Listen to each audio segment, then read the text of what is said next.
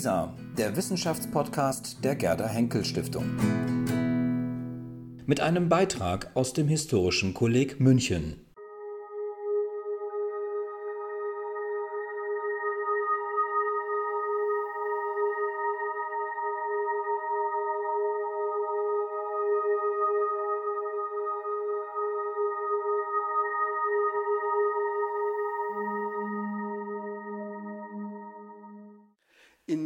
Beitrag geht es um Irrenanstalten während des Ersten Weltkriegs und ich möchte mit einer ganz kurzen Einleitung beginnen, in der gewissermaßen theoretisch-konzeptionelle Entwürfe zu dem, was eine Anstalt ist oder sein kann, vorgestellt werden. Wir können hier beginnen, mhm. wenn es denn funktioniert mit dem Jahre 1922 und Max Weber.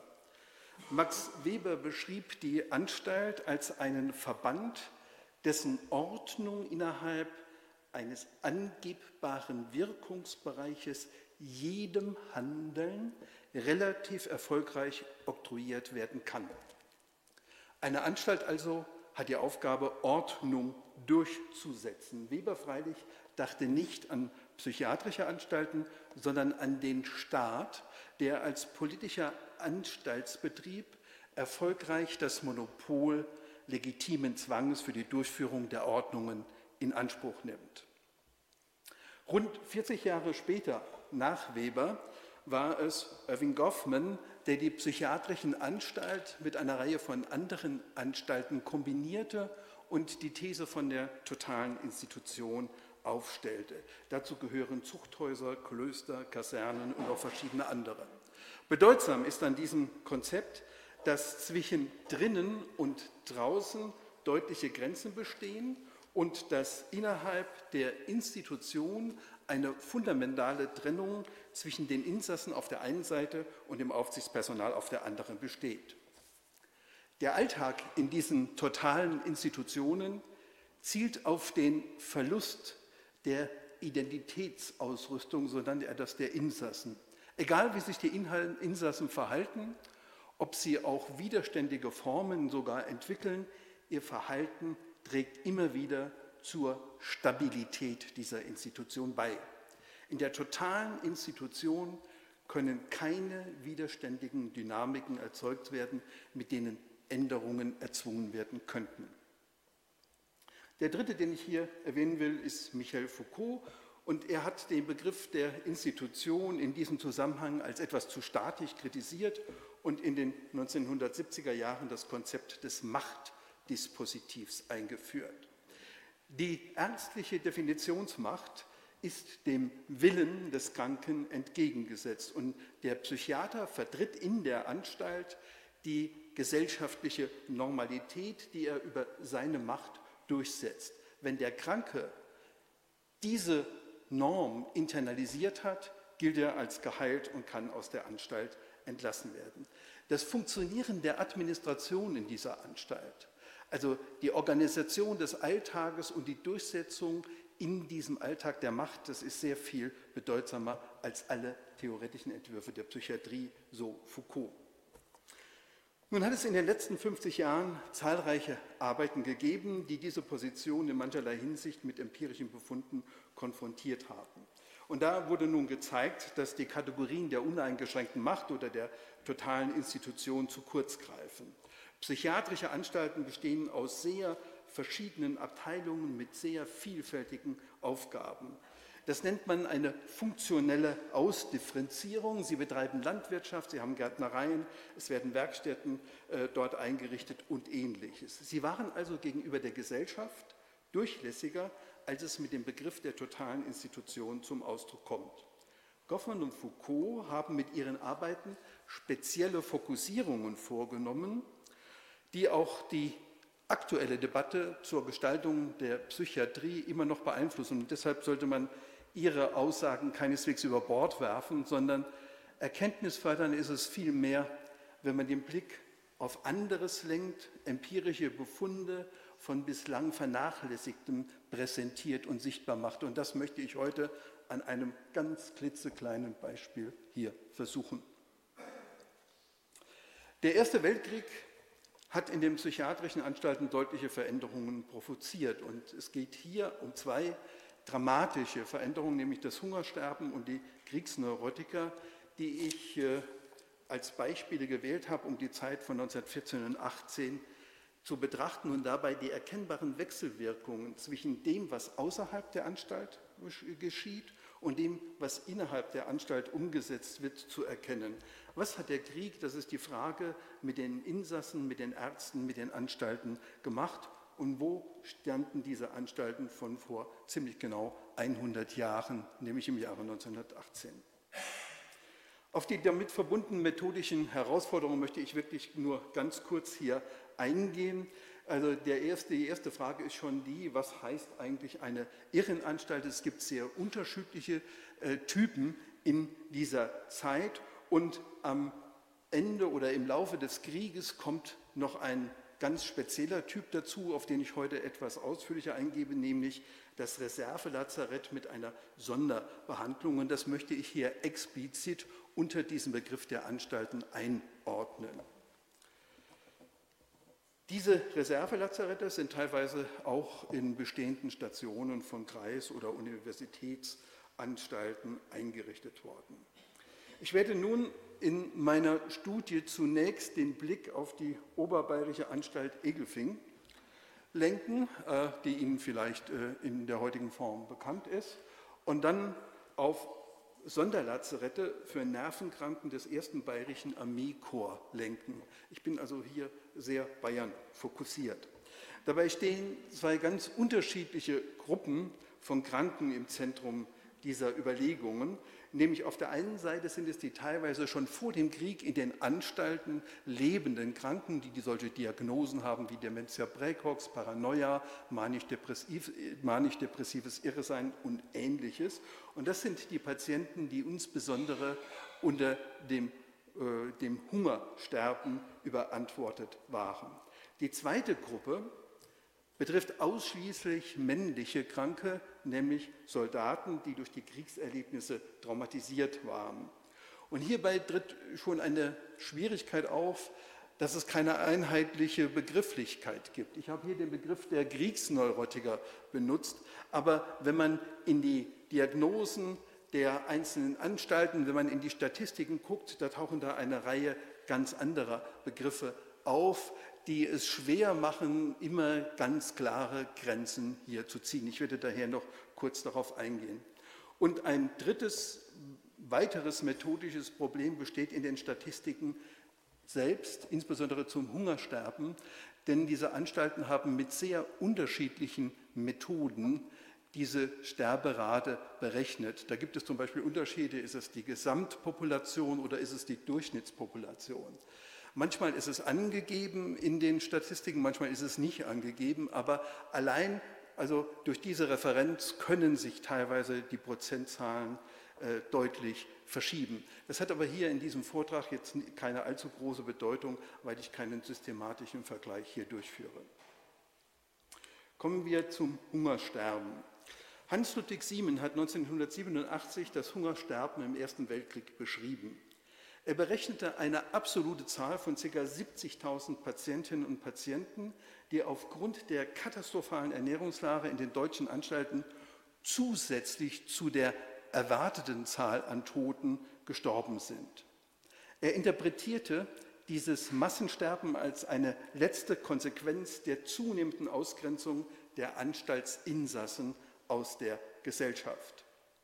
Die totale Institution geht also unter den besonderen Bedingungen des Krieges über die soziale Ausgrenzung hinaus und verantwortet mit dem Tod eines Teils dieser Menschen einen nächsten weiteren Schritt zur endgültigen Eliminierung. Es wird diesem Sterben somit eine institutionell vermittelte Intention zugesprochen, die besonders auf die unnützen, in Anführungszeichen, und unproduktiven Personen gezielt habe. Verschiedentlich sind auch Verbindungen zu den Krankenmorden in der NS-Zeit hergestellt worden. In der ersten Phase dieser Euthanasiemorde im Nationalsozialismus sind nämlich fast genau ebenfalls 70.000 Patienten umgebracht worden. Und es gab im Zweiten Weltkrieg auch das Phänomen des Hungersterbens. Dem ging eine kontinuierliche Senkung der Verpflegungssätze voraus. Und es gibt seriöse Schätzungen, dass durch dieses Hungersterben im Zweiten Weltkrieg mehr Patienten und Patientinnen umgekommen sind, als durch die organisierten Mordaktionen in den Euthanasie, ähm, äh, in diesen Euthanasieaktionen wie der T4-Aktion aus Berlin.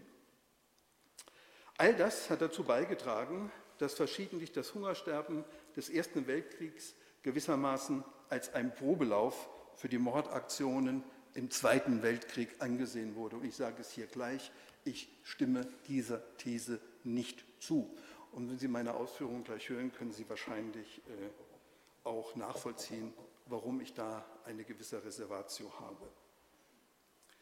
Wie war die Situation 1914? Schon früh war in Deutschland die vollkommen unzureichende Vorbereitung hinsichtlich einer Absicherung der Ernährungslage für eine längere Kriegsdauer offensichtlich. Bereits im Januar 1915 mussten erste Rationierungen eingeführt werden in Form der Brotrationierung. Und im September äh, und spätestens 1916 war es offenkundig, dass Deutschland nicht nur unter Lebensmittelknappheit litt, sondern auch, dass die landwirtschaftliche Produktion zurückging. Um das Chaos und die Unzulänglichkeiten in den Begriff zu kriegen, hat man Ende Mai 1916 ein Kriegsernährungsamt eingerichtet. Dies sollte die Versorgung mit Lebensmitteln zentral lenken.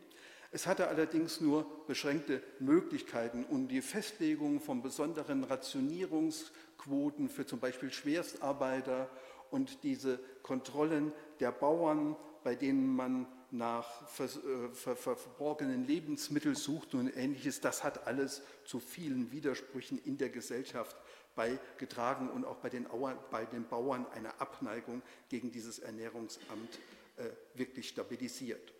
Hinzu kamen die gegenseitigen Versuche der Kriegsparteien, den Kriegsgegner durch Blockademaßnahmen auszuhungern und lebensnotwendige Importe zu verhindern.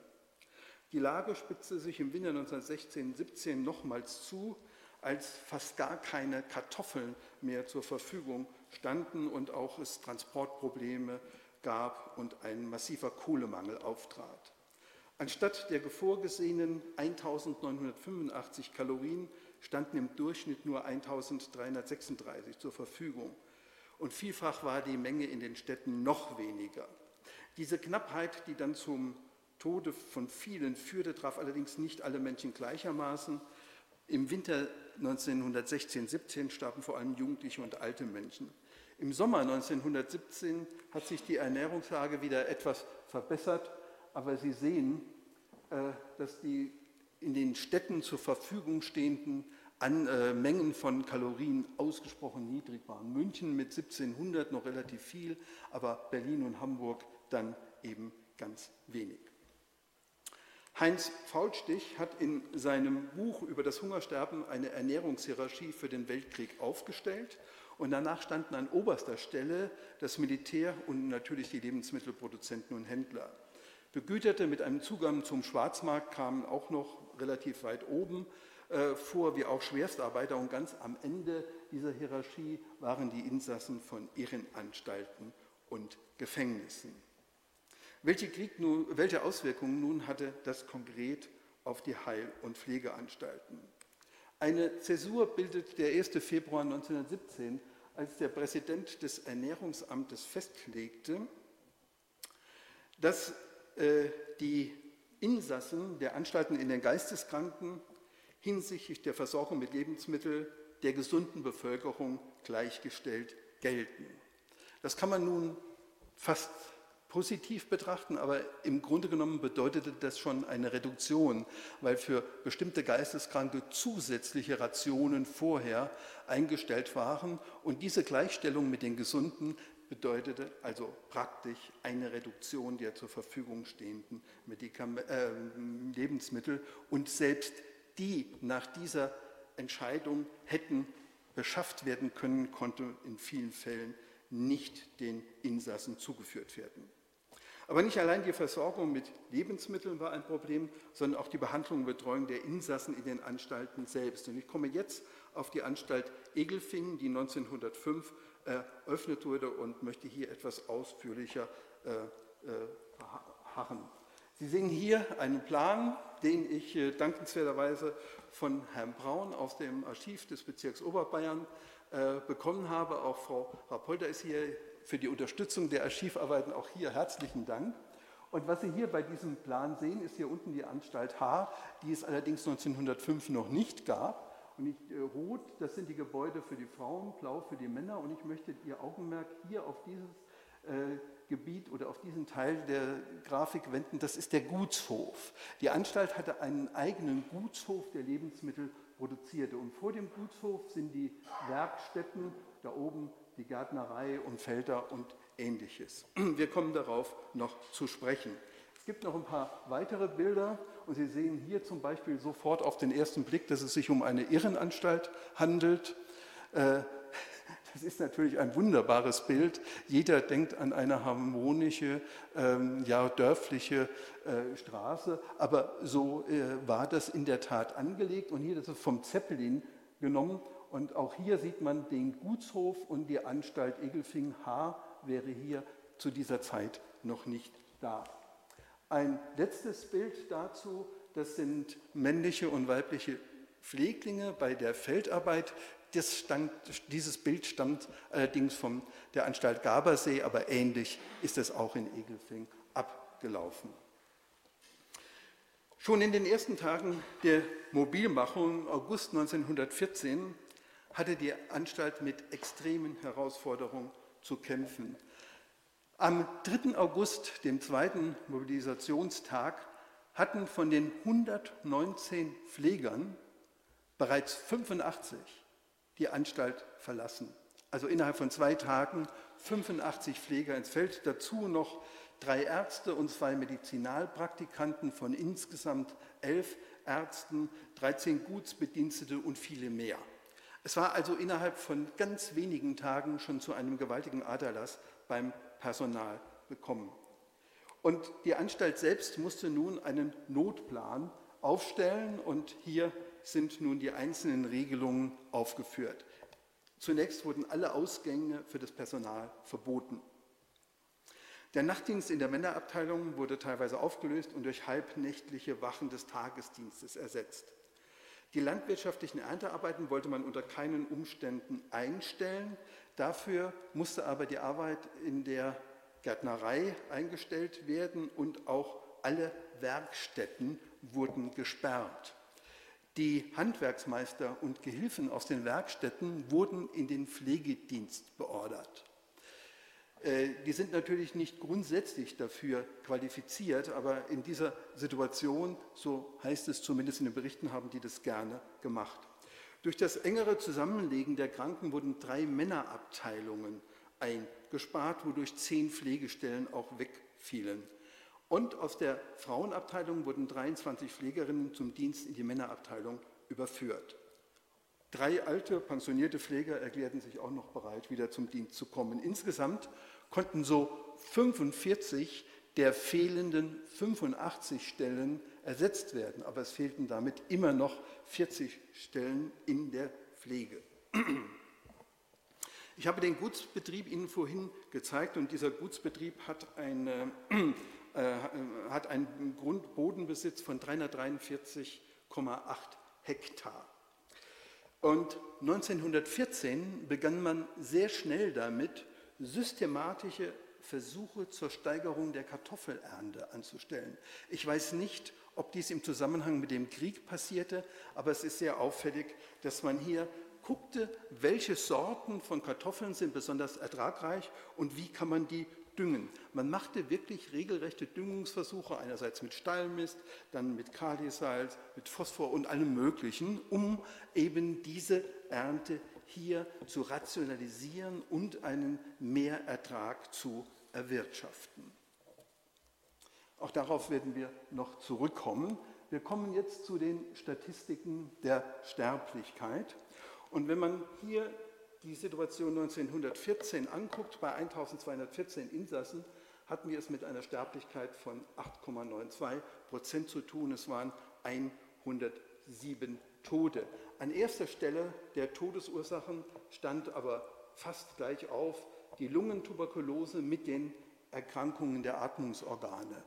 Erkrankungen der Atmungsorgane waren meistens Lungenentzündungen aufgrund von Infektionskrankheiten, die zu dieser Zeit nicht als eigene Infektionskrankheiten in der Statistik auftauchten. Also deswegen sind Lungenerkrankungen hier relativ häufig verbreitet. Herzkrankheiten waren an dritter Stelle. 1917 hat sich das verändert. Die Sterblichkeit war auf 20 Prozent gestiegen. Die Insassenzahl hatte sich etwas reduziert und 226 Tote gab es. Allerdings war die Lungentuberkulose nach wie vor an erster Stelle, prozentual etwas häufiger. Auch die Erkrankungen der Atmungsorgane spielten eine große Rolle, aber die Herz- und Gefäßkrankheiten hatten sich jetzt auf den dritten Platz, also hinauf, äh, äh bewegt. Mit den 20 Prozent der Sterblichkeit liegt Egelfing noch durchaus in dem nicht ganz so hohen Bereich. Es gab Anstalten, in denen sind 47 Prozent 1917, das heißt also fast 50 Prozent der gesamten äh, Patienteninsassen gestorben. Dieses Ganze ist auch kommentiert worden und wir finden folgende Aussage in den Jahresberichten. Die erhöhte Sterblichkeit, namentlich an Lungentuberkulose, Herzkrankheiten und Erschöpfungszuständen, ist eine Folge der Ernährungsschwierigkeiten. Sie betraf aber, wie schon im Vorjahre, vorwiegend ältere, sieche und seit längerer Zeit bettlägerige Pfleglinge. Die reiche Kartoffelernte 1917, die reiche Kartoffelernte ermöglichte aber schon ab Juli die Darreichung von Kartoffeln und seitdem haben wir keinen Todesfall an Ödemkrankheit gehabt.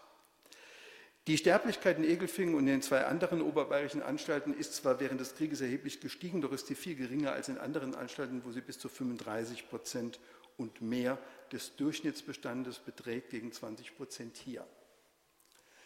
Äh, das ist eine hochinteressante Mitteilung, weil hier die Ödemkrankheit, also eine Einweismangelkrankheit, die in unglaublich vielen Anstalten zum Tode führte, ganz offensichtlich ab Juli 1917 in Egelfing keine Todesfälle mehr forderte. Und das hängt mit dieser Kartoffelernte zusammen. Und äh, das sind die Zahlen, die also mich extrem überrascht hatten. Während man 1914 9.900 Zentner, also fast 10.000 Zentner, konnte man 1917 als im ganzen Reich keine Kartoffeln vorhanden waren, in Egelfingen fast das Doppelte an Zentnern produzieren.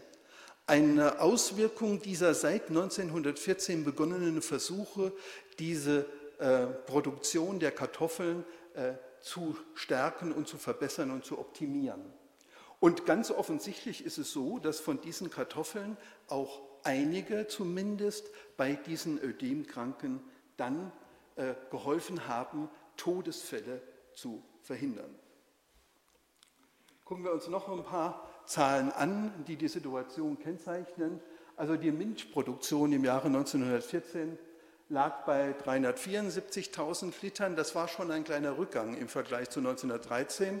Man konnte aber damals noch zukaufen. 110.000 Liter wurden zugekauft, sodass insgesamt 464.000 Liter zur Verfügung standen. 1917 sah das anders aus. Es wurden nur noch 281.000 Liter produziert, zugekauft werden konnten aufgrund der Engpässe auf dem Markt auch nur noch 50.000 Liter, sodass insgesamt 331.000 Liter zur Verfügung standen. Und um 1918 ging die Milchproduktion äh, nochmal zurück auf 263.000 Liter. Und das war auch das, was zur Verfügung stand denn es konnte auf dem Markt nichts mehr gekauft werden. Es gab keine Milch auf dem offiziellen Markt, den die Anstalt hätte kaufen können. Diese Milchproduktion in dieser Zeit ist verbunden mit einem riesigen Defizit. Der Gutshof weist in der Milchtierhaltung 1918 ein Defizit von 86.000 Mark aus. Und aus ökonomischen Gründen, und so wurde auch diskutiert, hätte man das einstellen müssen, um dieses Defizit zu verringern. Aber man hat sich entschieden, diese defizitäre Milchproduktion dennoch aufrechtzuerhalten, um dem Patienten wenigstens noch diese Menge an Milch zukommen zu lassen. Wenn man nun die Beköstigungskosten anschaut, so stellt man fest, dass 1914 äh, 500.000 Mark ausgegeben wurden für 1200 Patienten, 1917 612.000 Mark und 1918 751.000 Mark. Wir finden also während des Krieges eine Steigerung um 250.000 Mark im Hinblick auf die Beköstigungskosten in Egelfing. Gleichzeitig wurden, das habe ich hier nochmal aufgeführt, auch die Pflegesätze erhöht. Von einer Mark 30 in der dritten Klasse für die Bezirks- oder Kreismitglieder. Es ist sehr, sehr gestaffelt. Es gab drei Pflegesätze und da wurde unterschieden zwischen dem Bezirk, zwischen Bayern, zwischen Reich und Ausländern. Und je weiter man weg war, desto höher musste man zahlen. Äh, aber ich habe jetzt hier nur die, die, die niedrigsten für die dritte Klasse des Bezirks oder des Kreises hier äh, angeführt. Also auch die sind gestiegen in dieser Zeit. Allerdings ist es prozentual gefallen. Hier von 35.000 auf, äh, von 35 auf 31 Prozent und dann nochmal auf 26 Prozent der Gesamtausgaben. Was das nun konkret heißt, habe ich versucht auszurechnen anhand von Milchäquivalenten. Ich habe die Milchpreise genommen, die zwischen 114 und 18 auch gestiegen sind und habe die gesamten Beköstigungskosten gewissermaßen umgerechnet in Liter Milch. Das ist methodisch natürlich in gewisser Weise fragwürdig, aber es gibt uns äh, so ein bisschen doch ein Gefühl dafür, was tatsächlich mit diesem Geld gekauft werden konnte. Und 1914 konnte man noch drei Millionen Liter kaufen, 1917 waren es nur noch 2,2 Millionen Liter, also 800.000 Liter weniger. Ähm, aber 1918, obwohl der Milchpreis nochmal hochgegangen ist, waren es schon wieder 50.000 Liter mehr. Das heißt, hier hat die Erhöhung tatsächlich, obwohl es prozentual hier gefolgt ist, ein bisschen mehr die Situation entspannt. Kurze Zusammenfassung zu Egelfing. Verglichen mit anderen Anstalten war diese Anstalt besonders gut ausgestattet obwohl auch hier die Nahrungsmittelknappheit schon 1914 einsetzte. Äh, viele Fragen sind allerdings nicht beantwortet. Zum Beispiel ist mir nicht klar, inwieweit unter den Arbeit Anstaltsinsassen Hierarchien gebildet wurden, denen man dann eben äh, besondere vermehrte oder verminderte Kosten zugeordnet hat. Es ist deutlich, dass noch im November 1916, das sieht man aufgrund der Diskussionen äh, in der Politik, dass im November 1916 noch die unterschiedlichen Pflegeklassen auch unterschiedliche Nahrungszuweisungen hatten. Also die erste Pflegeklasse bekam mehr als die dritte. Das wurde allerdings schon in Frage gestellt, ob man in dieser Zeit überhaupt noch diese Unterschiede machen dürfe. Aber wie das weiter gehandhabt wurde, kann ich Ihnen nicht beantworten. In anderen Anstalten hat man bei der Berechnung der Kalorienzufuhr zum Beispiel zwischen bettlägerigen Kranken, herumgehenden Kranken, Kranken mit Haus- und Büroarbeiten oder auch Kranken mit leichten Werkstattarbeit unterschieden und, unterschieden und dann etwas höhere Kaloriezufuhren hier eingeordnet. Dazu habe ich aber noch keine Hinweise hier für Egelfing gefunden. Generell kann man sagen, dass es vereinzelt Berichte gibt, die zeigen, dass man sich auch um die besonders Schwachen vorrangig kümmerte. Also wir wissen aus der unterfränkischen Anstalt Werneck, dass durch besonders sorgfältige Zuwendung von Nährmitteln bei bereits körperlich sehr geschwächten Geisteskranken versucht wurde, deren Zustand zu verbessern, was allerdings nicht von Erfolg gekrönt war. Aber hier wurden den besonders Kranken zusätzliche Nährungsmittel, Nahrungsmittel zugeführt. Georg Ilberg aus der Anstalt Sonnenstein berichtet, dass Ärzte, Wirtschaftsbeamte und auch Personal sich an Eifer überboten, um Nahrungsmittel zu beschaffen. Auch Angehörige schafften herbei, solange sie konnten. Und letztlich möchte ich nochmal auf Egelfing zurückkommen, wo man eben die Kartoffelernte 1917 nutzte, um das Hungeredem zu bekämpfen. Diese sehr wenigen Befunde auf der Mikroebene mahnen, den Blick auf die unterschiedlichen lokalen Verhältnisse zu richten, die sich ganz offensichtlich extrem stark unterscheiden könnten. Diese differenzierte Perspektive korrigiert manche pauschale Aussage in der Sekundärliteratur, wie zum Beispiel die, dass es während des Ersten Weltkrieges nicht zur Erhöhung des Budgets in den Anstalten gekommen sei. Das Beispiel hier zeigt dass das nicht überall der Fall ist. Es weist doch einiges darauf hin, dass es hinsichtlich der Ernährungslage in den Anstalten so etwas wie eine Stadt-Land-Differenz gibt, also genau das, was auch die Zivilbevölkerung aushalten musste.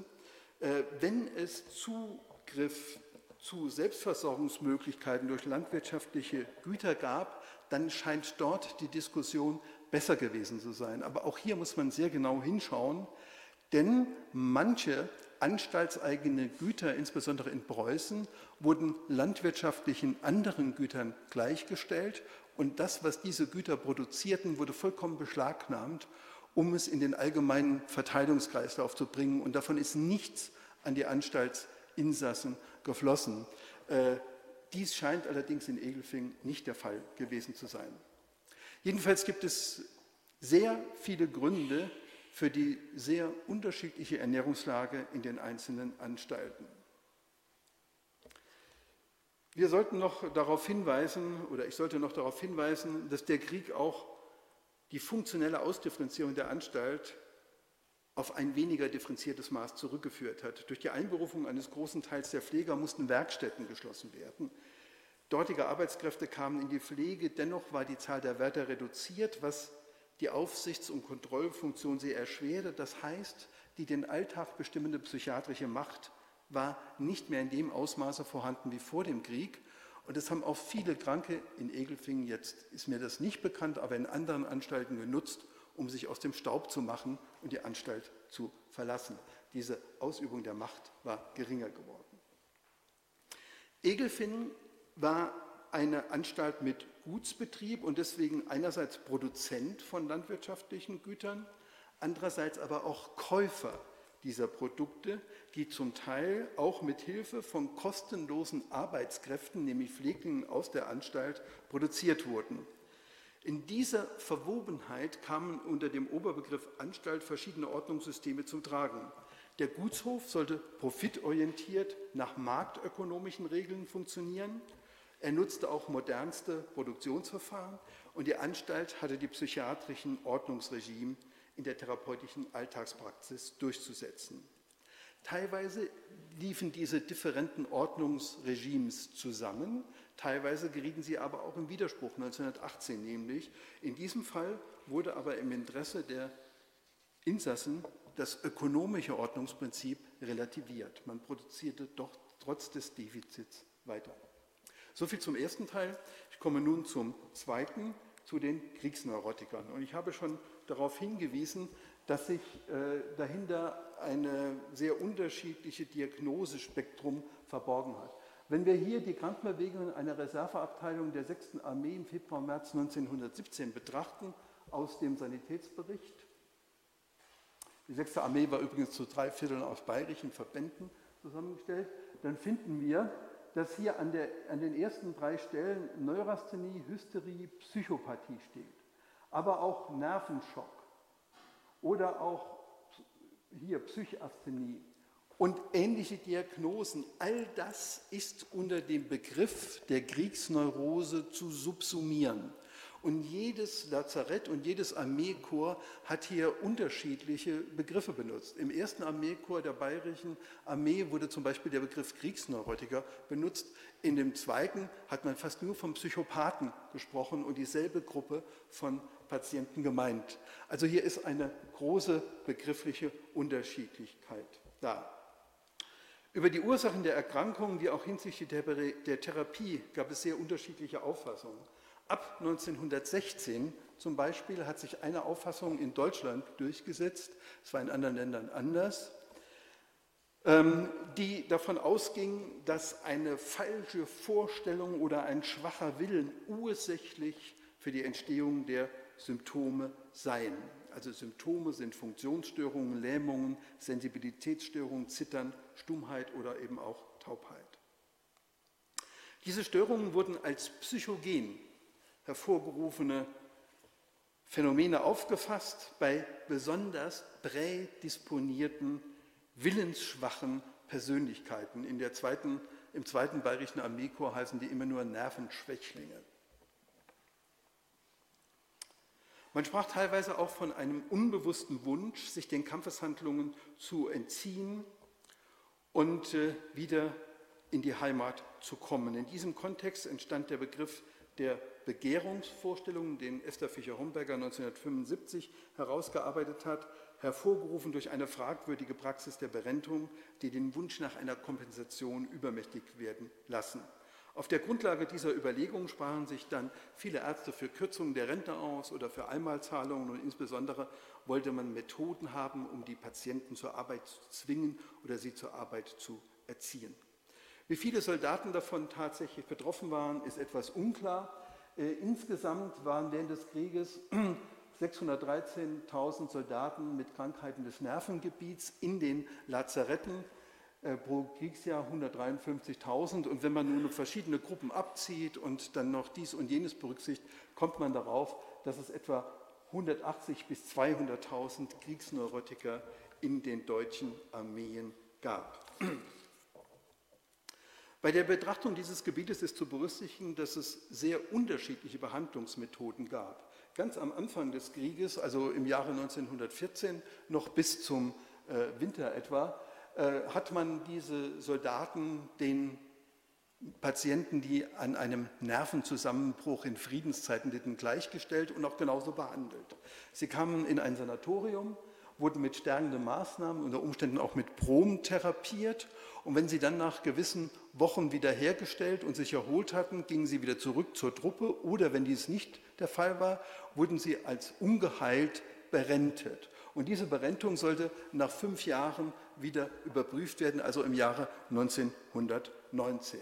Das hat sich dann aber 1915 sehr schnell geändert, als nämlich massenhaft diese Lazarette von diesen Kriegsneurotikern aufgesucht wurden und man kam jetzt mit dieser Methode nicht mehr weiter. In dieser Zeit hat sich in Deutschland eine Kur, die Kaufmann-Kur, genannt nach dem Stabsarzt Fritz Kaufmann aus Mannheim, durchgesetzt.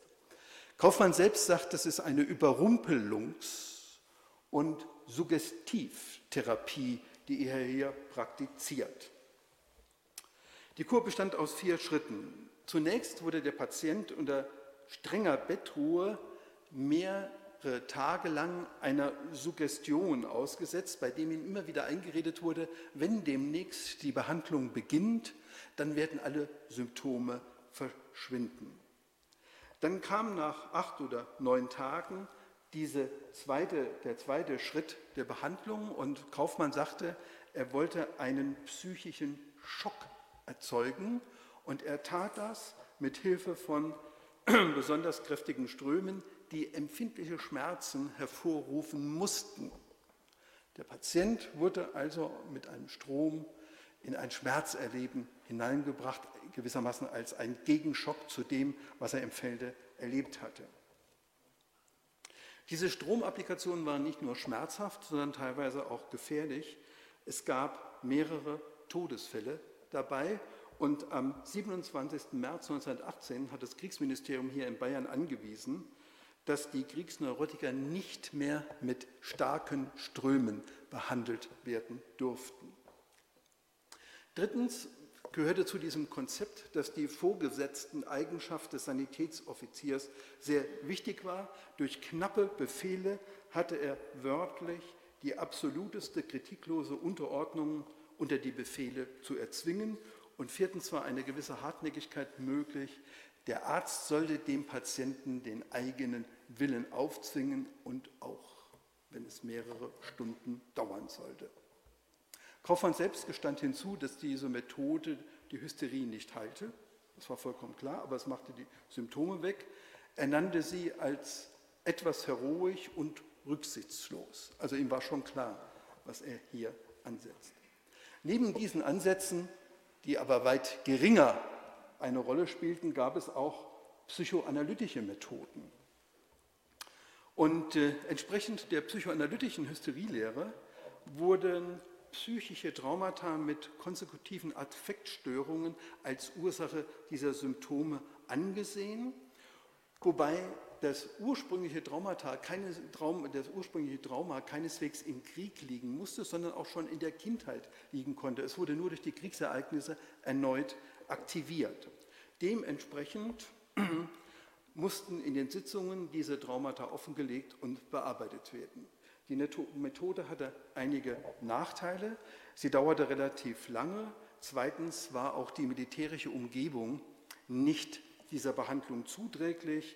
Also insbesondere das Vorgesetztenverhältnis des Sanitätsoffiziers schuf eine Distanz, die einer solchen Therapie abträglich war. Und drittens waren natürlich nicht alle Patienten mit diesem Verfahren zu erreichen. Fritz Stern aus dem Vereinslazarett in Charlottenburg hielt besonders die Mittelklasse für, was denken Sie, geeignet oder ungeeignet? Die Mittelklasse war besonders ungeeignet. Warum? Ich zitiere ihn. Sie ist eingezwängt in flache religiöse und moralische Anschauungen bei oberflächlicher Bildung und mittelmäßiger Intelligenz. Bei jedem Annähern des Arztes reagiert sie verletzt, da immer irgendeine ihrer festgefahrenen Anschauungen in Frage gestellt werden. Und mit solchen äh, Patienten kann man die Hysterie nicht psychoanalytisch therapieren. Am besten geeignet, sagte er, ist der intelligentere Ungebildete aus dem Proletariat. Denn dieser ist indolent gegen den militärischen Zwang, er ist vorurteilsloser und begegnet dem Arzt mit größerer Offenheit.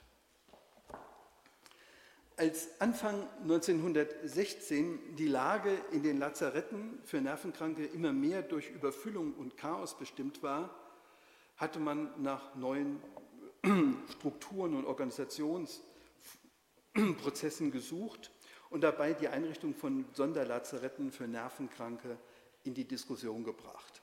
Also eigene Lazarette, in denen nur diese Kriegsneurotiker untergebracht sein sollten. Sie sollten dort behandelt und möglichst schnell begutachtet werden. Diese Systeme wurden zunächst in den Württembergischen und in Württemberg und Baden umgesetzt, aber auch bald von der Bayerischen Armee übernommen mit kleinen Modifikationen. Ähnliches gab es dann auch in Preußen.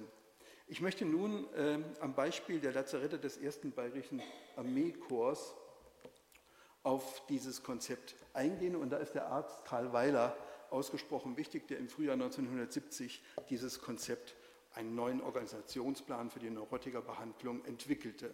Und das hat auch im ersten Armeekorps immer wieder per Dienstanweisung wurde das an die Lazarette weitergegeben. Der wesentliche Punkt war, eigene Behandlungslazarette, so wie in Baden und in Württemberg, zu schaffen, und zwar an Orten mit kriegswirtschaftlich wichtigen Betrieben.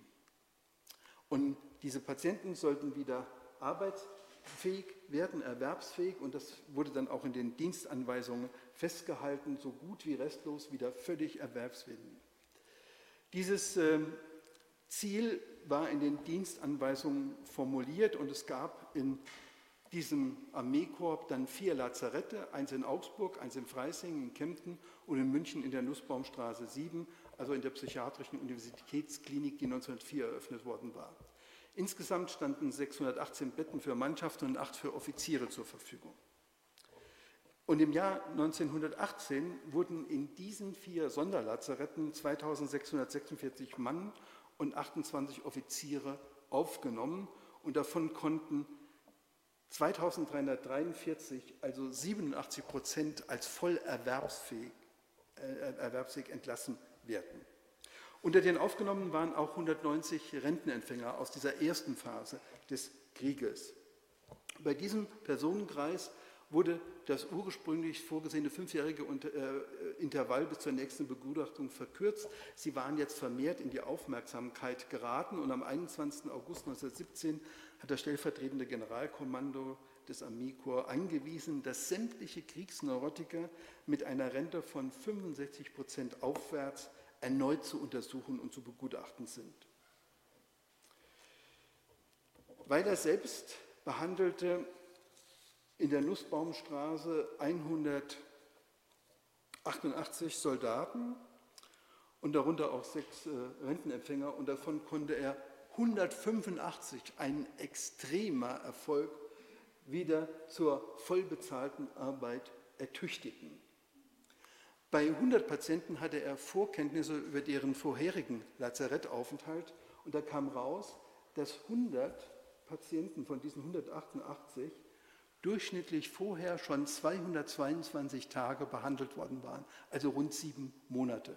Er konnte also die Behandlungszeit gewissermaßen äh, auf ein Zehntel reduzieren. Ähm, wenn man anguckt, was diese Patienten für Störungen hatten, so stand das Schüttelzittern äh, entweder alleine oder in, mit Gehstörungen im Vordergrund. Es gab auch vier Fälle von Taubheit, auch Stummheit äh, spielten hier eine Rolle. Wie sah nun dieses Schema insgesamt aus? Er hat sich da an Kaufmann orientiert. Die erste Phase galt als suggestive Vorbereitung mit strenger Bettruhe, kein Besuch, genauso wie das Kaufmann angeordnet hatte. Aber an dem zweiten Punkt gab es schon einen großen Unterschied. Er verzichtete auf die Ströme und hat dafür etwas Trickserei ähm, dem Patienten gegenüber angewandt, nämlich Kochsalz subkutan in diese Extremitäten injiziert. Kochsalz hat äh, als physiologische Lösung in der Medizin eine riesige Bedeutung, es bewirkt allerdings nichts.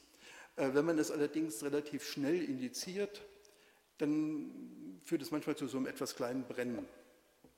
Äh, mit dieser Injektion hat er gleichzeitig gesagt, dass hier jetzt ein sehr potentes Medikament diese äh, ja, heilen würde und äh, mit aktiven Bewegungsübungen müsste gewissermaßen die Fähigkeit zur regelrechten Funktion wieder sich relativ schnell herstellen.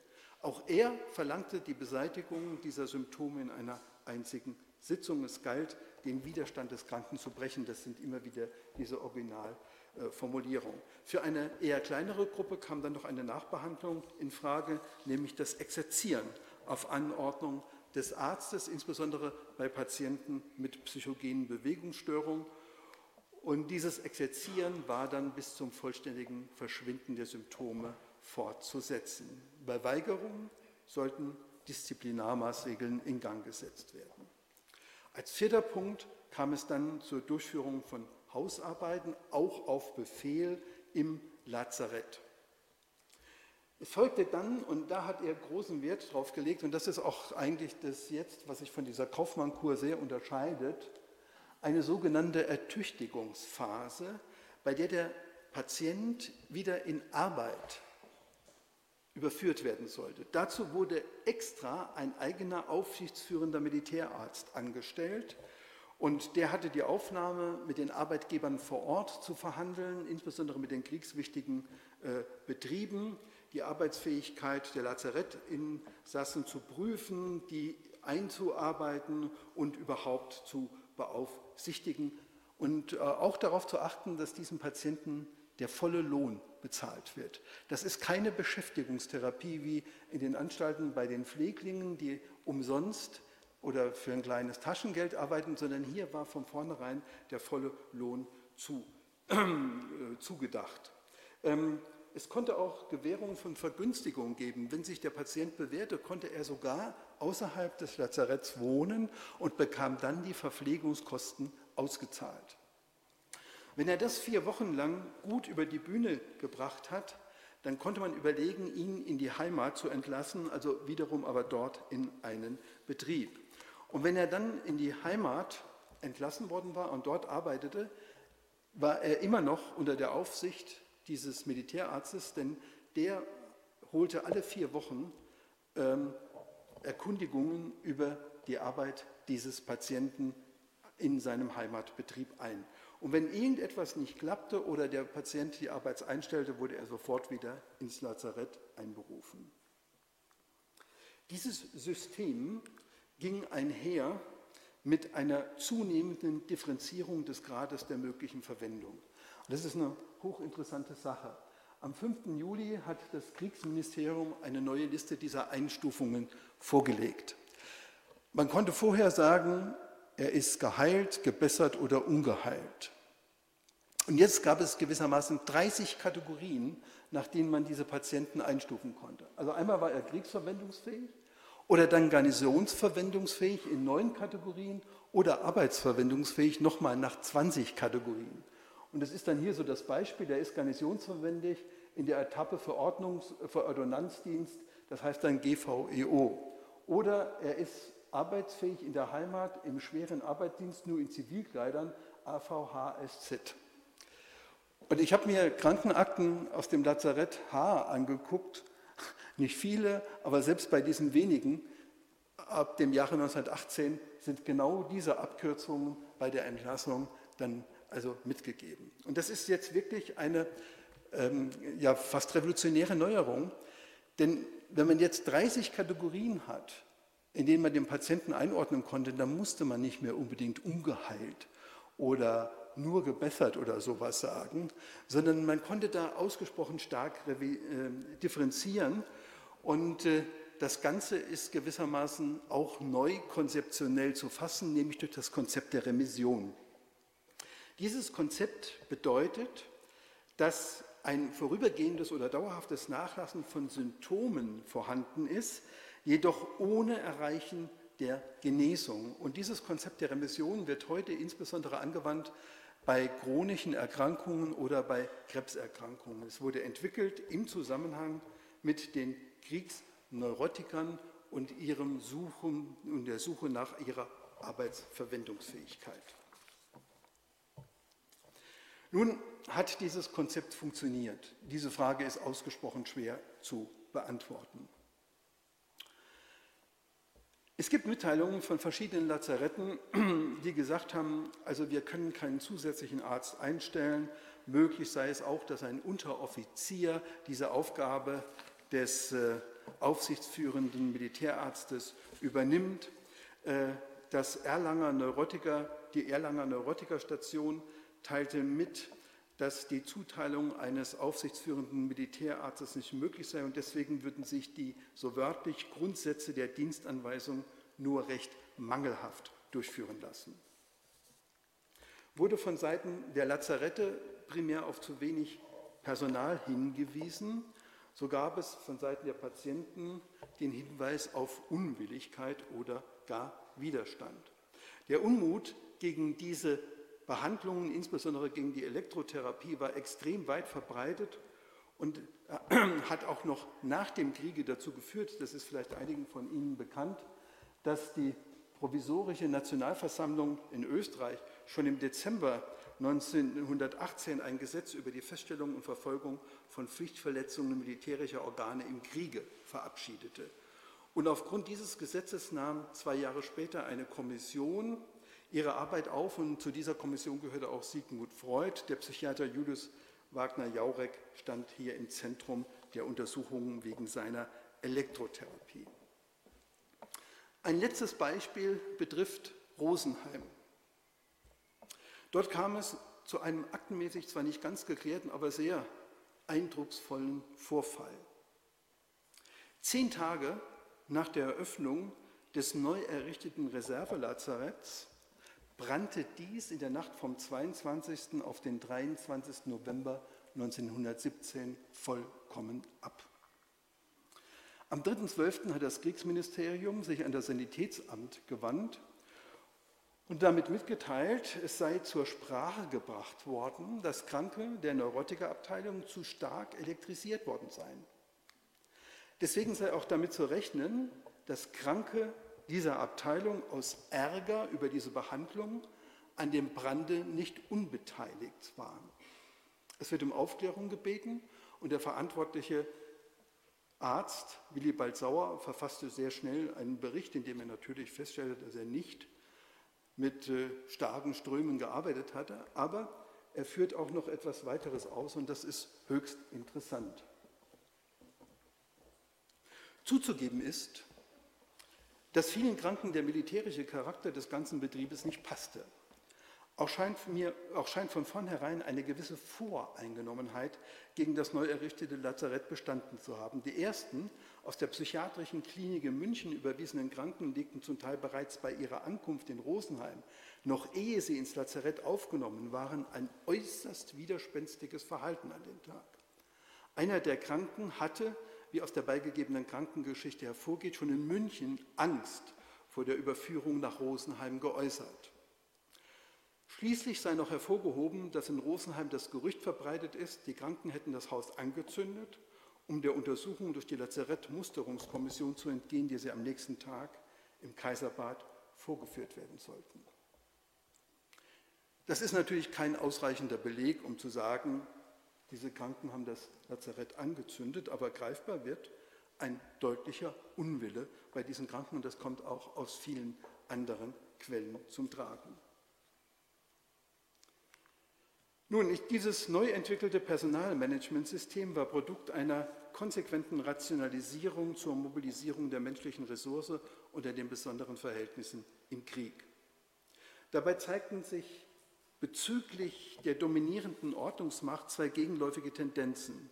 Die psychiatrische Macht in der Institution, im Lazarett, wird in der ersten Phase der Therapie mit der militärischen Macht verwoben. Befehl und Exerzieren werden Bestandteil des therapeutischen Vorgehens. Damit hat sich diese Macht nochmal vergrößert und die Asymmetrie zwischen Patient und Arztoffizier verstärkt. In der zweiten Phase der sogenannten Ertüchtigung werden aber die Grenzen der Anstalt aufgeweicht. Die Patienten können sogar außerhalb arbeiten, erhalten Lohn und außerhalb der Anstalt wohnen. Sie müssen sich allerdings noch einer engmaschigen Kontrolle unterwerfen. Auf diese Weise entsteht der Arbeiterpatient, wie dies Paul Lörner gesagt hat. Und die Arbeit in den Betrieben ist nicht Beschäftigungstherapie, sondern volle Lohnarbeit. Und über diese Kreation des Arbeiterpatienten mithilfe des neuen Konzepts der Remission erfolgt eine Remaskulinisierung des hysterischen Soldaten zum vollwertigen Arbeitsmann. Mehr noch, und das halte ich für eine, einen Aspekt, der bisher eigentlich kaum berücksichtigt wurde, an diesen Hysterikern und Psychopathen wird erstmals systematisch durchexerziert, wie der schwache oder falsche Wille eines Individuums beeinflusst und umgepolt und durch ein modernes Evaluationsmanagement zu einem produktiven Faktor verwandelt werden kann. Rationalisierung und Effizienzsteigerung bedeuten zudem, neue Kooperationsformen zu entwickeln. Gezielt wird ein Vernetzungssystem aus Klinik, Betrieb, Militär, Kriegsinvalidenfürsorge, örtlichen Behörden geschaffen. Und dieses Netz ist nach diesen ersten Umpolungsmaßnahmen die Voraussetzung für das Entstehen einer gewissen Nachhaltigkeit. Mit dieser neuen sozialtechnischen Intervention wurde, ich spitze das jetzt etwas zu, in einem groß angelegten Menschenversuch die Schaffung eines Willensmenschen gestartet. Aus dem Nervenschwächling wurde ein Willensmensch. Ich komme zum Schluss. Die Gewalt des Krieges hat in höchst verschiedener, teilweise paradoxer Weise die Anstalten, Insassen und Ärzte bestimmt. In den Anstalten reduzierte der Krieg durch die Einberufung von Personal die psychiatrische Macht und außerdem wurde der bereits erreichte Grad einer funktionellen Ausdifferenzierung zumindest für eine gewisse Zeit auf ein niedrigeres Maß zurückgeworfen. Andererseits brachte der Krieg mit brutaler Unerbittlichkeit die extrem schlechte Ernährungslage in die Anstalten, der die Insassen vollkommen ausgeliefert waren, was eben ein dramatisches Hungersterben zur Folge hatte. In den Anstalten, in denen es landwirtschaftliche Produktion gab, war das vielleicht nicht ganz so ausgeprägt. In der, Lazarettbehandlung der Kriegsneurotiker auf Basis dieser Remission wurde ein modernes Managementsystem geschaffen und dies zielte auf das Funktionieren der betroffenen Individuen im Arbeitsalltag. Man könnte nun vielleicht sagen, da immerhin gut 80, teilweise mehr Patienten nicht mehr in den Frontdienst mussten, dass diesen Patienten Gutes widerfahren sei. Dass sie vielleicht sogar, falls es so etwas wie unbewusste Wünsche gegeben habe, durchsetzen konnten. Aber in dieser Situation der totalen Mobilisierung menschlicher Ressourcen nutzten die Ärzte die Kombination von psychiatrischer und militärischer Gewalt, um brutale, schmerzhafte Methoden, die auch manchmal zum Tode führten, anzuwenden, oder sie arbeiteten auch mit Täuschung gegen die Patienten. Hier existierte, so Sigmund Freud in der oben erwähnten Kommission, ein Konflikt zwischen den Anforderungen der Humanität, die sonst für den Arzt maßgebend seien, und denen des Krieges, der auch die Tätigkeit des Arztes verwirren musste, wie er sich ausdrückt. Mit anderen Worten, die Gewalt des Krieges konnte die Ärzte von den Beschränkungen der Ethik befreien und die Medizin in den Neurotiker-Lazaretten zu einem konstitutiven Element des Systems der Kriegführung machen, was allerdings nicht ohne Widerstände der Betroffenen ablief. Vielen Dank.